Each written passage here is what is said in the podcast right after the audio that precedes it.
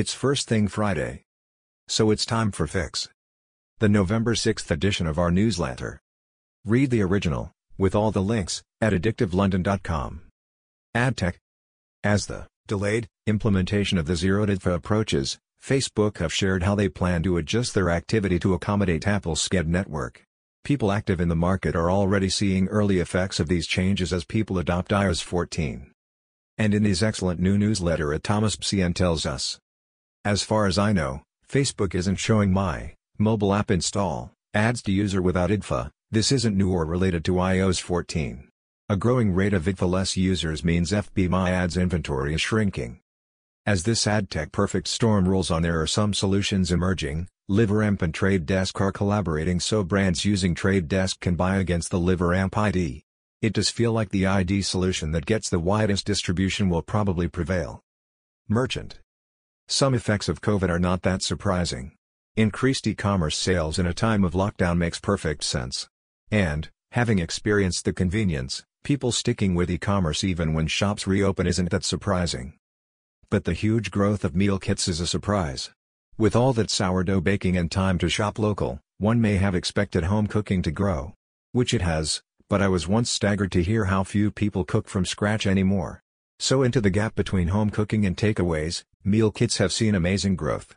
HelloFresh have reported a doubling of sales, almost 1 billion euros for the last quarter, and a doubling of customers. Nestle just bought US rival Freshly, who have about half the sales, for $1.5 billion. And Fix Friends Gousto have raised more funds, valuing them at $1 billion, another UK unicorn. A friend who visited one of the Amazon grocery stores mentioned how much shelf space was devoted to meal kits, could this be a space they invest more in? These adjacencies for grocery stores are a challenge, should they try and build out these new products or focus on core competence? Delivery is becoming an issue as Instacart builds its US business. Given a large proportion of grocery items can be bought from just about any grocery store, there is a risk in giving up your customer to a third party. In the UK Waitrose learned this lesson through their Ocado partnership and now building their own delivery business. Is Asda taking a risk in partnering with Uber Eats? Uber acquired Cornershop, a Chilean online grocery service, and have launched services in Dallas and Miami. Creative Tech all the work we are doing on TikTok Creative reinforces how each platform really needs bespoke creative, work that gets the grammar of that platform. This creative best practice checklist from Snap makes this point too. And this detailed look at how to best manage Facebook Creative is a good resource. For some of you this is already business as normal, but for many there is still a last-minute struggle to get any social assets, let alone good ones. But the value of the right creative is huge, if you express it as the media value of improved performance. What does that mean? Imagine you have a £1 million social spend. The media team have done a good job and the campaign is well planned across the right set of platforms and formats. But poor creative that runs everywhere, can mean that money is wasted. Great creative, made to suit the grammar, can make the campaign hugely successful. If it performs 20% better, that's £200,000 of value created.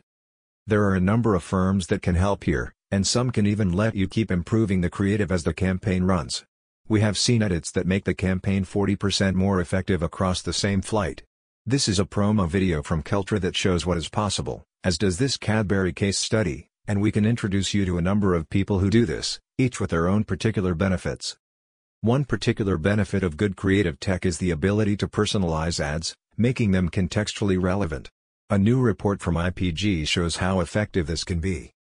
Relevance is a critical part of brand marketing strategy because people today are inundated with content on a daily basis and it can be overwhelming, said Kara Manatt, SVP, Group Director, Intelligence Solutions at Magna Global.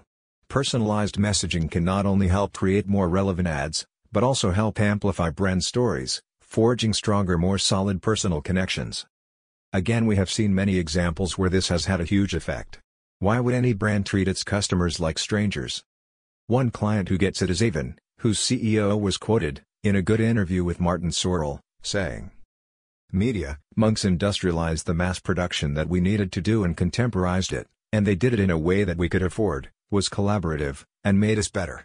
Media Monks has been agile and responsive, making stuff for us almost constantly and helping the beauty brand move from long-form film to lots of different formats. Agencies that get this opportunity, like Media Monk, tend to be outside the holding companies, The space is maturing fast, with all the platforms looking at how to improve creative, here Google are using AI to recreate web pages as video. TikTok TikTok creators instigated a legal challenge to the proposed banning on the app, and won. And some UK creators now live in collab houses. In a good interview the European head of TikTok sees some potential here. Some of the creative houses in the US and Europe are really interesting, are they coming up with the next generation of reality TV? We really see ourselves as a next generation platform, and I would include creative formats and options in that. And our latest good TikTok creative looks at Heinz and the Fact Man who have, belatedly, launched on TikTok. Nude. This is a good read on the scale of cord cutting. Basically it was 100 meters households and half have gone already. The industry expects another having. With just 25 meters cable subscribers, none of the math adds up. In this week's deep dive on Newt we had lots of data and insight, and a focus on sports, including the AI-driven camera that mistook the linesman bald head for the football. Catch up here. China. Singles Day or Double 11 kicks off on Tuesday and the expectations are high. But one issue that merits a bit more attention is the logistics, when a record amount of money is spent that means a record number of parcels need delivery. Alibaba owned now has set up about 20,000 self-service parcel pickup machines across 150 major cities in China. Customers use a QR code or facial recognition to collect their parcel. More on this logistics firm here. I did another talk with our friends at Ezoic, this time on digital trends in China. Plus plus. In the Sorrell interview mentioned above he talks of Accenture as his real rival. It's odd no one has asked him about the story that WPP has got McKinsey to help with their five-year plan. Market Definitions and Tech Monopolies, Benedict Evans. How Discord, somewhat accidentally, invented the future of the Internet, long profile of this voice messaging business.